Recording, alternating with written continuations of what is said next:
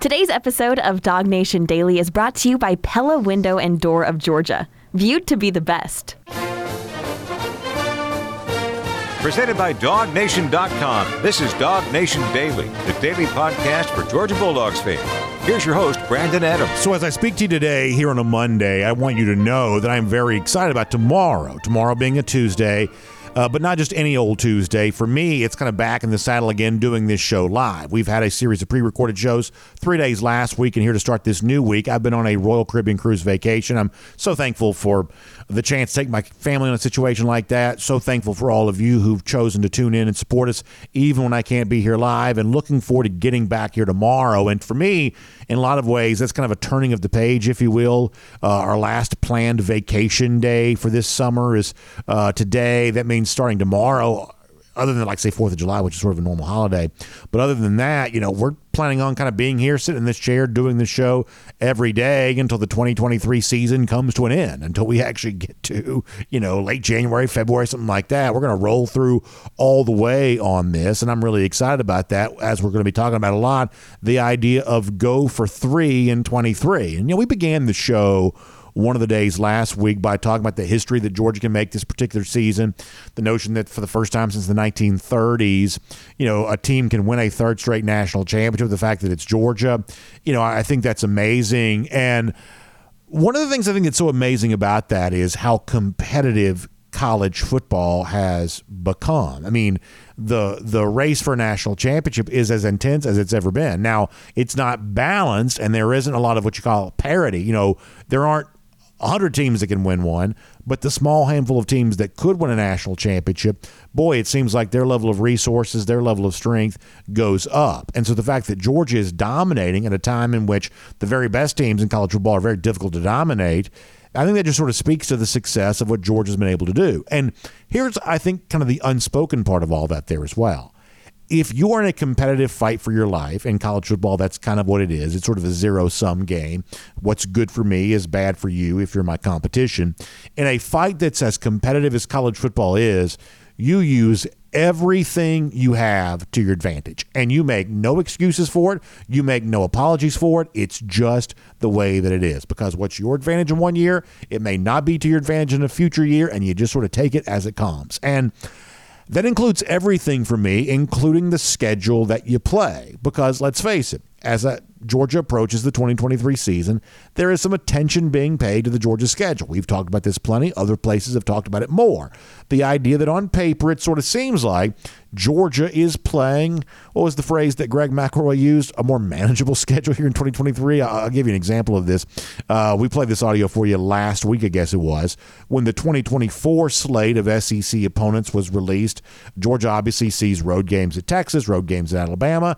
That seems to be a far cry from what Georgia will play in this season. And as McElroy was talking about that, uh, of what Georgia has awaiting it in the 2024 season, he, like many others have, kind of acknowledged that, hey, this year, it's a little bit of a break from all of that uh, from Georgia. This is what Greg McElroy said on the SEC network last week. Man, I'll tell you what, I, I, think Georgia's schedule is absolutely brutal. You get five games away from home, similar to Oklahoma. But when you look at what they have, if you, and granted, look, this is two years from now, so take it with a slight grain of salt.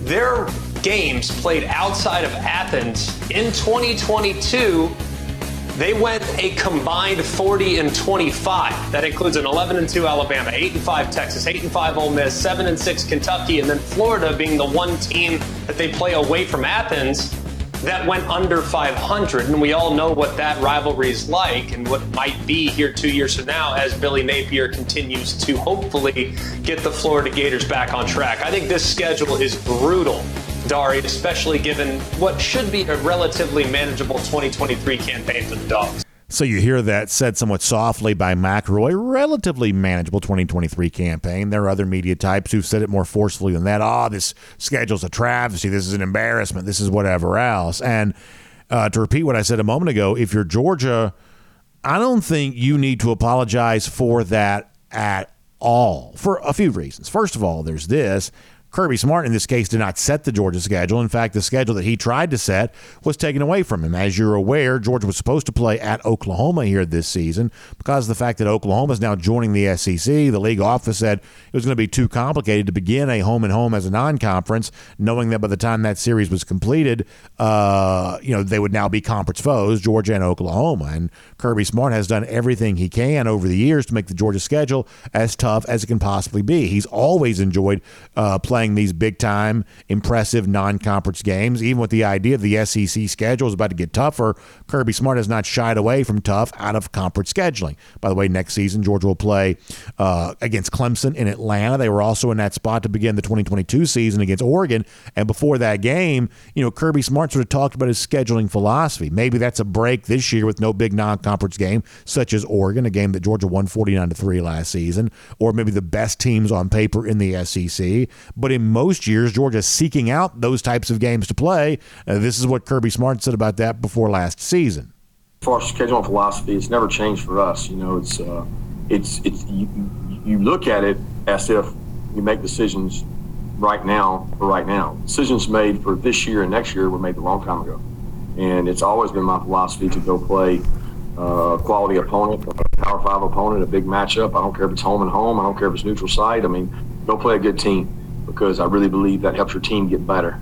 And when you play in the SEC, you're going to run the gauntlet anyway. What's one more team playing a really tough physical team? We don't run from that at Georgia. I embrace that. Our fans want that. I want that. I think that generates a lot more excitement. I think you recruit off of that when you go and, and you get to sell opening the game and playing in, in big time venues. So Georgia certainly approached its seasons like that plenty in the past. The fact that's not the case this year, I certainly think it's no uh, you know thing that Georgia has to be embarrassed about, and certainly not something that the kind of thing that Georgia needs to apologize for. In fact, I think the hope is among Georgia fans, at least the hope that should be, that Georgia uses this schedule to its advantage because, as I mentioned a moment ago, college football at the very top of the sport has never been more competitive than it is right now. And every program, you better believe, would use whatever advantage it thinks it has, to try to give itself the, the, the, the, largest competitive edge possible. There are some programs that feel like they have more NIL money than other programs do. They don't apologize for using that money as much as they possibly can. There are other programs who may have geographic advantages. Maybe they live in a big city. The, the school is located in a big city where you have the, the access to large fan base or something like that. For programs who think they have that, they're not apologizing for that either. There are some programs who have different levels of history than other programs, leaning on that history, that heritage, that prestige. Of course, they're not going to apologize for that. And in 2023, if Georgia were to have the benefit of a easier schedule, a more advantageous schedule, then once again, given the cutthroat competitive nature of college football, Georgia should use everything to its advantage, which kind of leads me to one of the questions I've been asking a lot of our guests here this week. And coming up in a moment, we're going to talk to Jake Fromm. I'm going to ask this question to him too. It's the over under. I've given you over unders for uh, the Georgia running back situation, the Georgia defense, the the Georgia quarterback situation. I've given you a lot of those over under type questions as a way of projecting what's going to happen here in the 2023 season. And one of those over unders I've been asking is over or under one game for Georgia in this upcoming season, in the regular season, by the way. We're not counting postseason here, but in the regular season, decided by a touchdown or less. Now, the odds are college football is a weird, tricky sport, difficult to predict, much like the Missouri game bubbled up for Georgia out of nowhere last year. Some other game kind of bubbling up like that this year. The odds are that just might very well happen. That's kind of the way that it does. But I hope that's not the case, and I sort of suspect it might not be the case. Here is my prediction on the over under or of, of regular season games decided by a touchdown or less. I'm going to take the under. I don't believe that Georgia plays a close game in this year's regular season. Now, at some point in time, SEC championship, college football playoff, someone's going to be likely to put Georgia to the test there at that particular spot. And I guess there's a line of thinking of, well, have you prepared yourself well enough in the regular season? If a test eventually comes, fair question. Maybe that's one we'll discuss at some other point in time. But for now, what we're saying is, is that I think Georgia, which as we talked about earlier this week, has a chance of being a historic team there is something to be said for a historic team playing historically and marching through a schedule like this, laying waste to everyone you play, winning every game as dominantly as Georgia won almost every game a year ago. That just to me seems to make a lot of sense right now because when you think about it, the games which are maybe likely to provide the biggest test for Georgia, like say the Tennessee game on the road, by the time that's played, there's no telling what we'll think about Tennessee at that point. They will have already played at Alabama. They'll have played a Texas A&M team. They'll have gone on the road to Florida. They will have faced some challenges that will tell us a lot about the Vols. By the way, more on that in a moment. So even Tennessee, which right now would appear to be on paper the one team most likely to challenge Georgia, Georgia's still slightly above a touchdown favorite in that spot. Everybody else, Georgia's essentially a double-digit favorite on. So my prediction is none of these games this year in the regular season are going to be close. Georgia's going to win them all convincingly and clearly, and frankly, you know, well before the full 60 minutes are played. And as that happens, Georgia will give no apologies, nor should they. It is maybe just so happens to be a slightly easier schedule than we're used to seeing Georgia play in the past. Sometimes college football has a way of surprising us. Maybe one of these games surprises. Maybe one of these opponents rises up and is better than we kind of anticipate them being. But if that doesn't happen, all the better for Georgia. Georgia's trying to make history this season, trying to win a third straight national championship. My advice to the dogs is use any potential advantage you have at your disposal. By the way, another scheduling note here coming up in just a moment that I think is kind of interesting. But before that, let me remind you my name is Brandon Adams, and this is DawgNation Daily, the daily podcast for Georgia Bulldogs fans, presented today by Pella, window and door of Georgia. Happy to have you with us. Whether you join us normally on video, that's live, 10 a.m., Facebook, YouTube, Twitter, Twitch we are pre recorded this week, or I should say this day, back live again tomorrow. Last couple of days we've been pre recorded. That means no first and 15. We normally do that. DawgNation.com, Dog Nation app starting at 945. We'll look forward to getting back to that again tomorrow morning. Of course, on the radio every day on Athens Sports Radio 96 The Ref. We broadcast there at noon. And a podcast, Apple, Spotify, everything else in between. We are just really happy to have you as a part of our program today. And so thankful for our friends at Pella Window and Door of Georgia who make all of this possible. Better windows, better doors. It just makes the living experience better because people want to be a good neighbor, right? And making your home look good on the outside, that's a great way to be very neighborly. And that's what Pella windows and doors will do. Also, you may think about one day reselling the house that you're living in right now. Well, improving the outdoor curb appeal of your home, that's also a way to kind of potentially positively impact your resale value as well. Once again, that's something that Pella windows and doors can do. Plus, making your home feel good on the inside, the energy that's so expensive in the winter, summer, every time in between, keeping it right where it's supposed to be, making the uh, lovely area on the outside of your house look good as you look through those windows to see it, properly sealed and, and, and properly fitted doors. All of that a great part of the Pella experience. And that's one of the reasons why in survey after survey, year after year, here in our market area, you know, Pella Window and Door of Georgia has been viewed to be it's not just a slogan, but they truly are viewed to be the best. Best product, best satisfaction, best everything, best value, of course. So it's time for you to educate yourself about this. Maybe talking to one of those Pella experts is the best way for you to do it. It's a no pressure consultation. They're not trying to push you, they're not trying to sell you. They're just trying to educate you so you can understand why it is that Pella windows and Pella doors have been respected for such a long time. So you might want to stop by and see them in their experience center in Duluth. You might want to reach out, give them a call, 678 638 1429. That's 678 638 1429, or visit them online. PellaofGA.com slash dognation. That's PellaofGA.com slash dognation.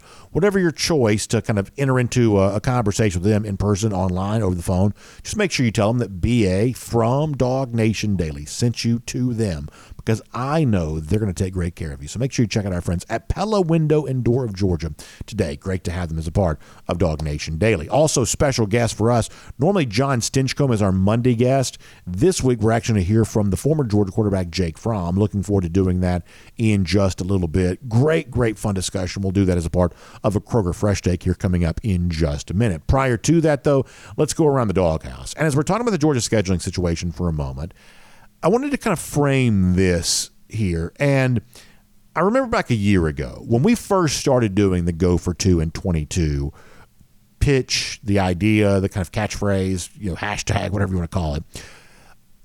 The reason why we started doing that was on the heels of Georgia just absolutely laying waste to South Carolina. And obviously, Georgia, two weeks prior to that, had beaten up, you know, Oregon really badly. And obviously, there was a lot to like about about Georgia through those three weeks. But for those of you who've been with us for a long time, one of the things you may remember is is that it wasn't just that that made us feel confident to say, hey, Georgia's going to go for two and 22. Georgia's not going to settle for just one national championship. They're going to to view it as a very realistic possibility when the national championship again. This is real. This is happening. Uh, Georgia was underrated prior to the start of the season, and now they're showing people they're still the class of the college football world. Part of our reason for saying that at the time wasn't just related to what Georgia was doing, but also through those three weeks of the season – we had seen Ohio State not exactly look great against Notre Dame to begin the season. We had seen Alabama almost lose to Texas. And those two teams that were rated ahead of Georgia to begin the year, not only had Georgia looked great, but both those teams actually looked a little bit more vulnerable through those first couple of weeks of the season than a lot of folks kind of thought that they would be. And I remember thinking about that a little bit this week just because – I think there's a very interesting scenario that's going to play out for Georgia very, very quickly in the 2023 season. As we said before, there's not a lot of measuring stick games for Georgia. There's not a lot we're going to find out about Georgia week to week. And that may be one of the negative byproducts of a more manageable schedule for UGA that a lot of Georgia fans kind of live in a world in which I'm not really quite so sure how good my team is. And you may not fully know that until your team truly gets you know tested, truly gets pressured. Eventually that's likely to happen.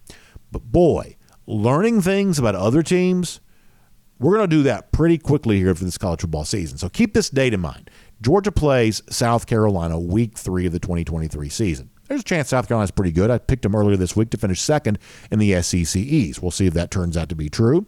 Uh, I believe the Gamecocks have a chance to be somewhat of a slight surprise team, building off what they were able to do a year ago. But if Georgia does to South Carolina again this year, what it's done the last couple of years, that's going to coincide with a lot of other moments through the first couple of weeks for for would be Georgia opponents, Georgia competitors for the SEC championship, the college football playoff, and everything else that could be quite instrumental. Think about this.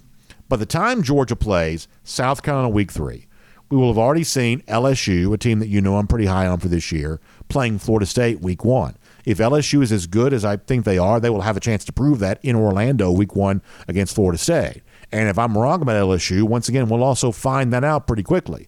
I've told you before that I believe that Alabama is going to lose at home to Texas in week two. Once again, this is a very early data point on just how close anyone is to being able to compete with Georgia in the SEC this season.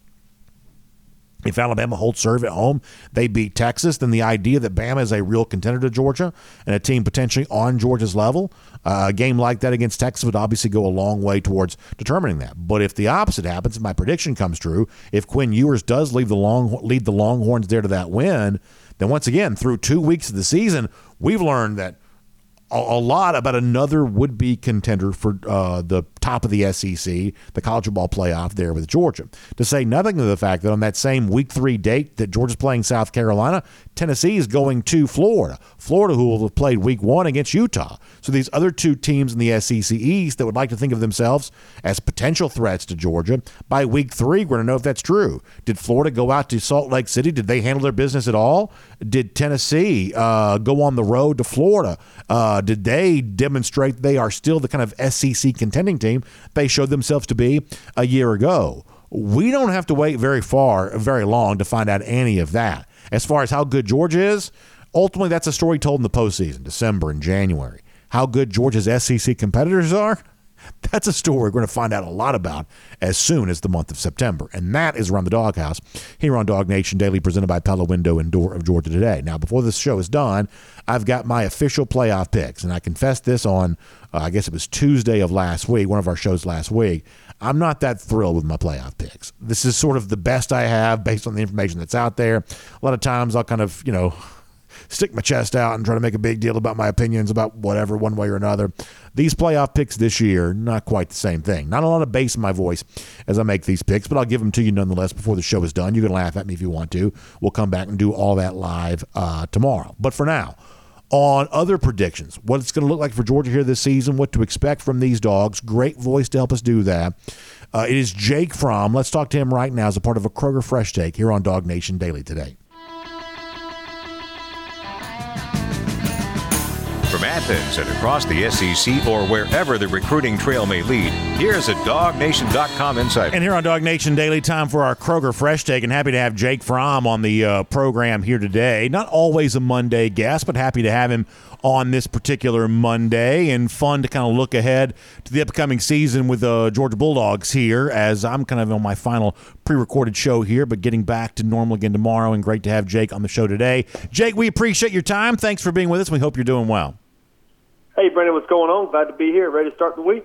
So here's what we're going to do. Uh, we're going to do some, we, have been doing this over the last few days, some over unders the upcoming season, looking at some numbers and just simply asking our guests, do you think the number will be higher than that or lower than that for the upcoming season? What's ironic here is at least a couple of these here, some of your own career kind of factors into a little bit. So you're sort of an interesting person to ask these questions to, including the first one here, looking at the guy that we presume to be the starting quarterback for Georgia here this season, Carson Beck. I'm going to set the over under on touchdown passes for Carson this season at 27. Do you think that Carson will have over that, in other words, more than 27, or less than that? Mm. Before you answer, I'll give some context here. 27 is exactly what Stetson had in 2022. He had 29 in 2021. Your high water mark, I believe, was 30 in 2018, if uh, memory serves. You may correct me on that, but I believe you were 30 touchdowns in 2018. So that's a little bit of the context for like recent Georgia quarterbacks, yourself included. Do you see Carson going over or under 27 here this year? You know, honestly, I'm going to go over on this one. Um, even though he is a first year starter, man, he's coming in with a lot of experience. Uh, I mean, Carson's definitely, I mean, basically a vet out there already. Uh, saw a lot of uh, composure from him uh, in the spring game. And uh, with Bobo calling plays, man, I just I think he's going to kind of go back to back to his old days, man, to sling that thing around. Uh, and I think you're going to see the ball in the air a lot more this year. Yeah, I think one of the things here, Jake, is is that whether it be changeover to offensive coordinator or you know whatever else, it just sort of seems like that Georgia's kind of settled into a thing the last couple of years where they just sort of throw it more than they used to. And whatever Todd Monken helped usher in here to UGA the sense that I get is, and you're obviously you know closer to this than I am, so you may have a different perception on this. But the sense that I get is is that whatever new mindset came to light when Todd Monken was the offensive coordinator, that still remains here at Georgia. So whether it's you know Bobo calling the plays or changeover at starting quarterback, this is just a team that I think is that that wants to throw it maybe a little bit more than it did a few years ago. Is that the sense that you sort of get on this? Yeah, I think it's uh, I think it's even more than that. I think it's more of a, a philosophy change in the college football game. I think yeah. uh, it for me when, when I see it and I'm watching, I, I see a full 60 minutes of play calling being called. Not hey, we're going to get up big at halftime. Yeah. We're going to play the starters for you know one to two series there in the second half, call the dogs off, so to speak, and then you know run some RPOs and, and run out the clock and move on to the next one. I see uh, coaches wanting to continue and improve their guys throughout the course of a game, even if it is out of hand, because they know when they get into a, a an SEC championship game, a playoff game, or a national championship, you know, in a, in a game where Georgia found themselves against Ohio State, where they're going toe to toe with a, an explosive offense, they got to be able to have that experience to be able to go and compete and put up those kind of numbers. So I think it's a philosophy change, um, kind of in, in the whole college football realm uh, of being able to play balls to the wall, you, working on your high-powered offense throughout sure. the course of 60 minutes. No, I think that's a really good point. Staying on the offensive side of the ball here for a moment, a little bit less specific in terms of the name, but pretty specific in terms of the number. I'm going to set the over under for 843 yards for Georgia's leading rusher this season. I'm not going to say if it's Kendall, Milton, or Daijun Edwards or Branson Robinson. You know, we won't say the specific name necessarily, but in terms of that rushing yard total, over or under 843 for some context here. Georgia hasn't had a rusher eclipse 1,000 yards since your last season in 2019. D'Andre Swift obviously did that then. This kind of puts Georgia kind of in line with what it's been the last couple of years. So over or under 843 yards for Georgia's leading rusher here this season. Yeah, this one's tough for me. I think I'm going to go under on this one because I just I don't know who the guy is, sure. or who the guy's going to be, or who's going to emerge in camp uh, to really solidify their role as the guy. Um, and I think it's going to be a lot by committee, uh, honestly, throughout the course of the season.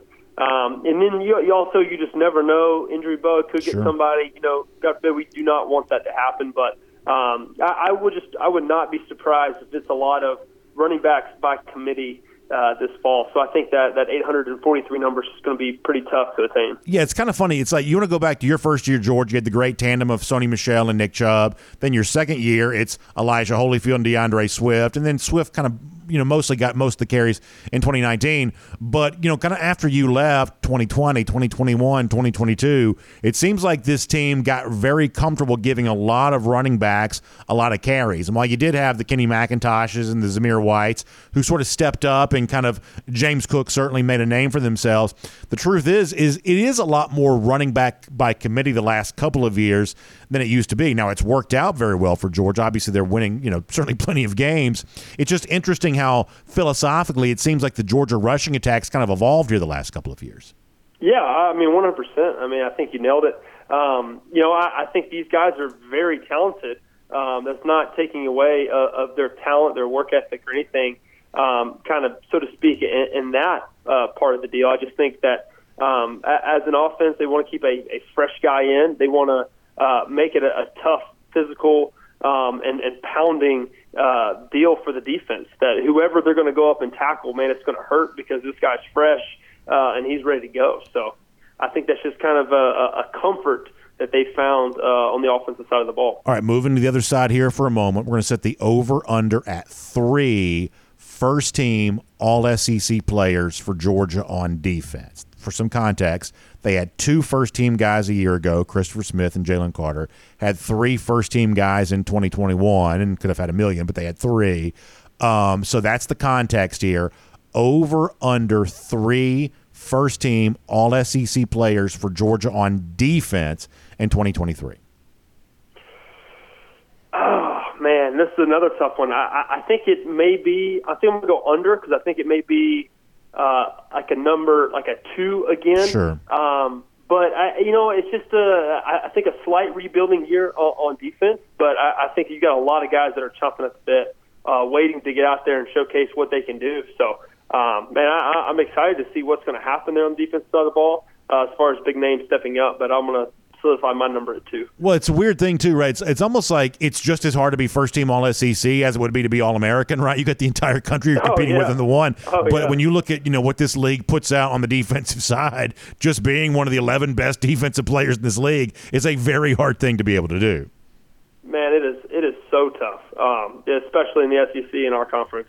Man, it is a tough thing to do, and it's a big deal when you are able to achieve uh, a goal of that magnitude. But um, man, every single year you, you look at guys being drafted all over the SEC, and you're like, man, where did this guy come from? Blows up, have a big year. So uh, you never know, but uh, obviously we wish for that number to be a little higher. All right, a couple more, uh, and you're doing a great job on these as I knew you would. Looking at the totality of the regular season here for a moment, over or under one game for Georgia decided by a touchdown or less. In other words, how many close games will Georgia play? Over under one regular season game decided by a touchdown or less here for this upcoming season. Can it be that easy for Georgia? It certainly almost was a year ago.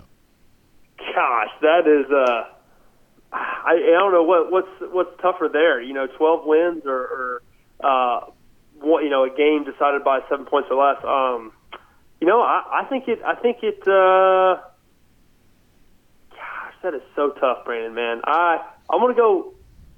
I can't pick one, huh? It's over under one. Would you put if you if you I'll let you push if you want to because we had a, another guest earlier this week that also pushed as well. So if you want to push on something, I'll give you the freedom to do that. Because I, I think over the course of the season, SEC schedule, I think it end up will become one game decided by seven points or less. Yeah. But I can't imagine it being more than that. Um, and man, to be able to go out for 12 games straight and not have a close game is also incredibly uh, tough as well. You know, they had that uh, that battle with Missouri that went late in the fourth quarter. Um, I mean, it's just it's just part of the SEC schedule, man. It's just part of learning and growing. Um, man, I'm, I'm going to go exactly at one on this one. Well, what you saw, and you mentioned this with Missouri a year ago, is is that on paper it seems like well Georgia should dominate everybody, and for the most part that's what 100%. Georgia does. But last year showed you that over the course of 12 games, something very weird is capable of happening because college football is still kind of a weird sport. Oh yeah, oh yeah. Uh, something's always happening. Um, it, it's it's young men uh, who are out there. You know, some of one of your best players could have had a test uh, the day before, had to stay up late and write a Yeah. paper. You never know. Stuff like that always happens. Um, and some guys could just be a, a little bit off, take a road trip.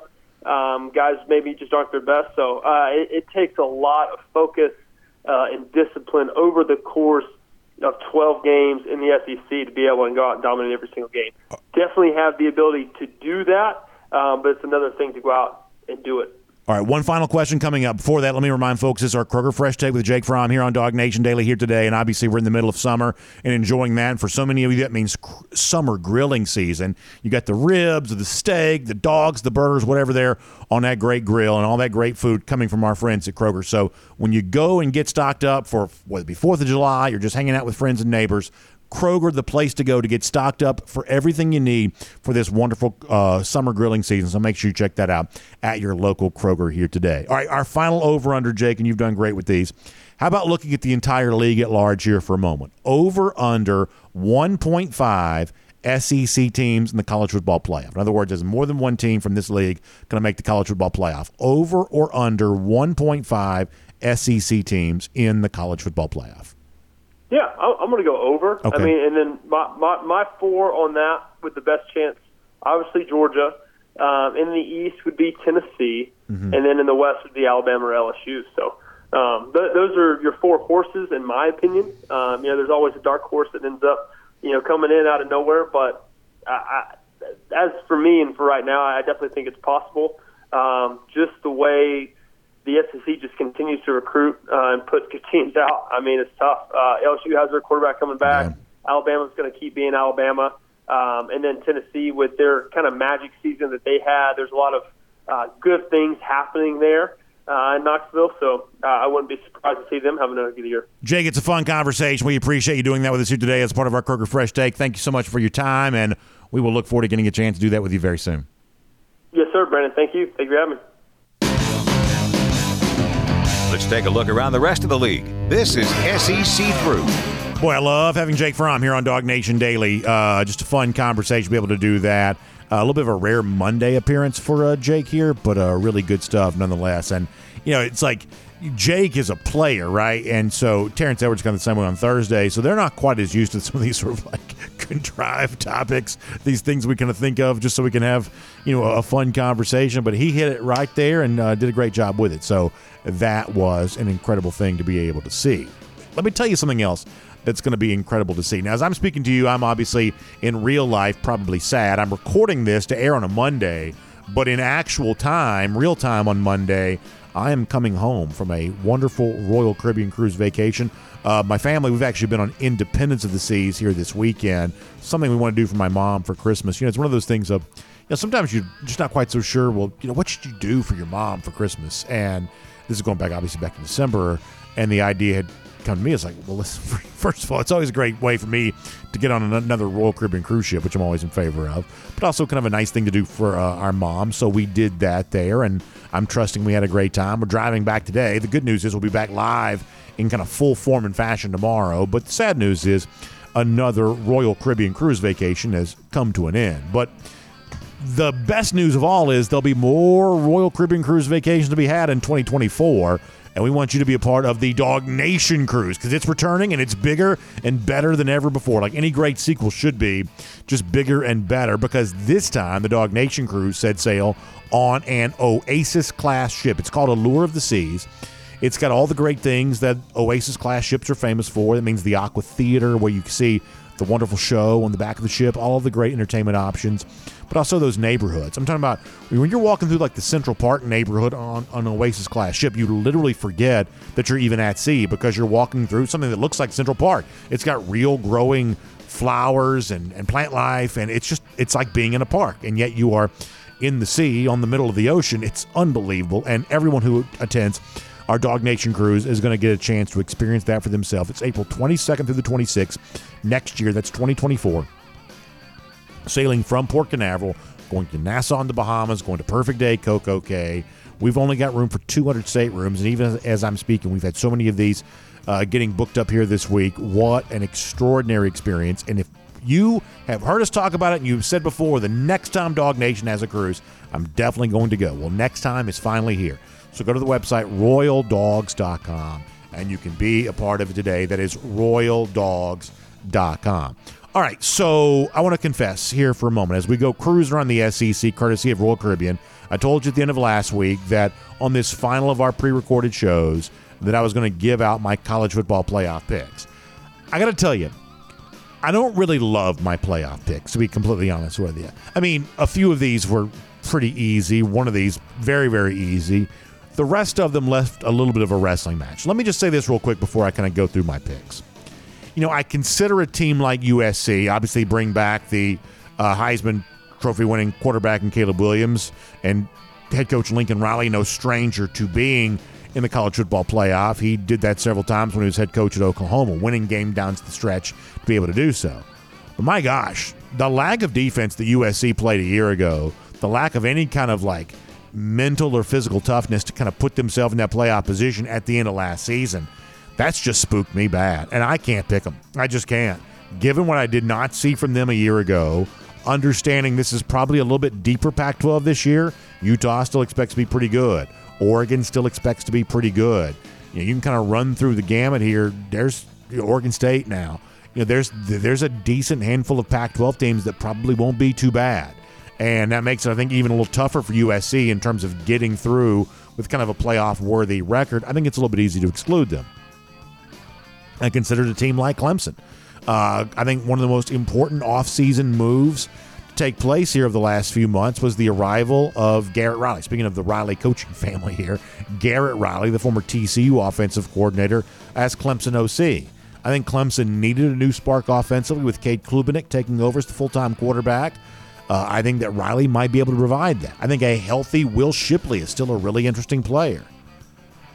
But I don't know, y'all. There's just kind of a little bit of a weird vibe around Clemson after being in the playoff year after year after year it just doesn't quite feel like the same Clemson anymore. They're still recruiting pretty well, so you can't necessarily put your finger on what makes them so different. But there is, and I like, I mean, believe it or not, I probably like Dabo a little bit more than some of y'all would prefer me like him because I do think he has a core set of principles. I think he sticks to them. But there is a certain extent to which, when you've got Georgia adding a handful of transfers, making their program better in the process, Ohio State seeks to do the same thing. Most programs seek to add at least a small handful of transfers. The fact that Dabo seems completely unwilling to do that at all, at a certain point, doesn't that catch up with you? And you're playing in a conference now. After a long time, you're kind of the only high quality team in that league. I'm talking about the ACC. Well, this year, that's not quite true anymore. Uh, Florida State is now in that league. And I think the Florida State's a real threat. Now, I think that Florida State probably just stops just short of being the kind of nationally contending team that some folks think they could be. But uh, nonetheless, I think it's a threat to Clemson. Therefore, easy for me to exclude Clemson. So, or I should say, at least I shouldn't say easy to exclude them. It leads me to con- uh, to exclude them, even after some deliberation, some debate. So, with all that said, let me give you my four teams. You can kind of poke holes on me on this if you want to, and you may turn out to be right. You, you, you just may. I don't love the conclusions that I draw here. First one, super easy. In the college football playoff, I've got Georgia. And I already told you a f- few weeks ago that I've got Georgia go for three in 23. I believe they win the national championship here again. It's very easy to put them in the college football playoff. As I mentioned on, I believe it was Thursday's show, Georgia has been so good last couple of years, it's almost rendered the idea of preseason predictions a little bit of a moot point. But nonetheless, let's put Georgia in the college football playoff. I'm guessing I don't get very many arguments from many of you on that.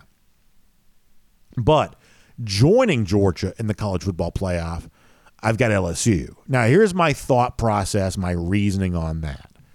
I think there's a very good chance that the only game that LSU loses prior to the SEC championship will be to Georgia in the SEC championship. I also think there's a little bit of extra juice that LSU might have for that game. File this away to come back to later on. That when we get to what I believe will be a Georgia LSU SEC championship, I believe that LSU is going to claim extra motivation bulletin board material in this game. And I believe they're going to do it for two reasons.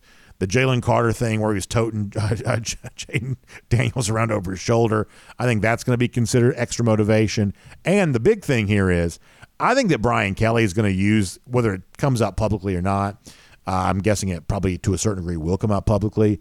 I think they're going to use the fact that Georgia scored 50 points and they used the two point conversion to get it. And uh, Todd Monken was celebrating the way that he did. I, I, don't know that this matters in terms of how the SEC championship is decided, but um, I do think LSU is going to claim extra motivation, bulletin board material against Georgia when that game is played. File that away and see if that doesn't turn out to be true uh, come December when these two teams get together. But my argument for LSU as a playoff team is this: A, we have seen two SEC teams make the playoff twice before. So uh, that is not an unforeseen set of circumstances. We saw two teams in the same conference a year ago, both from the Big Ten, make the college football playoff. But the thing that LSU is going to have going forward is if they are as good as I think they are, and if Florida State represents the kind of quality team I think it can be, LSU beating Florida State week one would have a lot of cachet potentially with the college football playoff selection committee. I still think Alabama's a good enough team that beating them will probably be a little bit of a big deal. So if you get the win against Alabama, if you get the win against Florida State, you're talking about collecting some quality wins. You're also talking about no other team that necessarily I think threatens LSU enough for that kind of regular season loss, there's a very good chance that LSU is like Georgia, 12 and 0 going into the SEC championship game. And if they were to lose to Georgia, there may be enough ammunition to put LSU into the college football playoff. And if all of this seems like too much too soon, keep in mind Brian Kelly's been to the college football playoff twice before. And he was way better in year one at LSU than a lot of folks thought that he would be. I view LSU as one of the nationally elite teams right now. And as we said back on Friday, when we first started talking about that, that sort of felt like a fairly uncrowded corner. It seems like there's a little bit more juice around LSU right now. I think a lot of that's related to growing skepticism against Alabama. That may be justified, but I don't think you, if you're the kind of person that likes predictions, but you don't like predictions when too many people are predicting the same thing, which I guess I'm from time to time that way, I don't think you have to worry about that in the case of LSU because early stages of this calendar year, January, February, way more love for Alabama then than there was for LSU. I think only just now are people kind of coming to the conclusion of something a lot of us sort of thought from the very beginning, which was LSU is the class of the final year of the SEC West. LSU will be the class of that league. And we will get Georgia LSU one more time in the SEC championship, something that has been a f- quite frequent SEC SEC championship. We could get that again. All right, next college football playoff team for me. I've got the Michigan Wolverines. Now, uh, let me give you my argument for this because I go back and forth on Michigan, Ohio State. I consider the idea that the playoff could be Georgia, LSU, Michigan, Ohio State, because at various times of the last two years, I've made the case for two Big Ten, two uh, SEC teams. I made that case fairly frequently. Uh, that has been what I have done. But ultimately, I am not going to put Ohio State in the college football playoff. And I don't feel great about that. I, I don't, but here's the argument I want to make. Teams that have made the playoff two years in a row have frequently made the playoff three years in a row. It's not perfect. It doesn't always work out that way. For instance, Alabama in its most recent streak made the playoff in 20, made the playoff in 2021, didn't make it this past year. So it's not always a situation in which back to back playoff appearances works out to be a third. But in most cases, that has proven to be true. That's Oklahoma in 17, 18, and 19. That's Alabama and Clemson for a long stretch there. The teams that make it two years in a row typically make it three years in a row. So you're talking about a Michigan team that was in in 2021 and in in 2022, and there's no obvious reason they take a big step back here this year as well. They've got the uh, Ohio State game once again in Ann Arbor. Uh, they're probably on paper better at quarterback. They may be more experienced. But here's the thing I keep coming back to for the Buckeyes, and I want you to follow this away. Ohio State lost a, a, good bit off its offensive line from a year ago. They have spent the entire year scouring the transfer portal trying to find replacements. They don't feel like they've got elite offensive line in their program. A couple guys in the interior, probably. Uh, but when you look at the offensive tackle positions in particular, that may be less than a strength for Ohio State this year. And that may open the door for Michigan to win the Big Ten once again, create a lot of firestorm and controversy there in Columbus if that turns out to be true. Uh, but but that may open the door. So if that be the case, if I've got Michigan, if I've got LSU, and if I've got Georgia, then who is that fourth and final playoff team? Y'all, I'm embarrassed to say this, but I can't come up with any other team. I've got Texas is back in the college football playoff. Now, here's my argument here. You can laugh at me, and when I get this wrong, you can rub my face in it. You have every right to do that. But I gave you as a bold prediction a few weeks ago. I believe that Texas goes into Alabama and wins week two. I believe that Quinn Ewers is incredibly undervalued right now as a potential Heisman Trophy winner. I think you can find him somewhere in the neighborhood of 20 to 1 or something like that. I think in actuality, he's probably better than that as an overall candidate. And y'all, do the math in your head. If you've got a quality quarterback at that level, a potential Heisman level quarterback, if you're winning on the road at Alabama in week two, who in the Big 12 is beating you? Now, some of y'all may say Kansas. Kansas is going to beat you because Texas can lose to anybody. And I guess in a roundabout way they can. But maybe not this year. Maybe not quite yet. Um, you know, maybe the pairing of quarterback, pressure on Sarkisian, one more year to kind of feast on the Big 12 before it gets much, much tougher in the SEC, with a marquee win potentially coming like against Alabama. I don't know. This would. I don't even feel good saying it. I, I wish I could stand on the table and really kind of make my own case for this.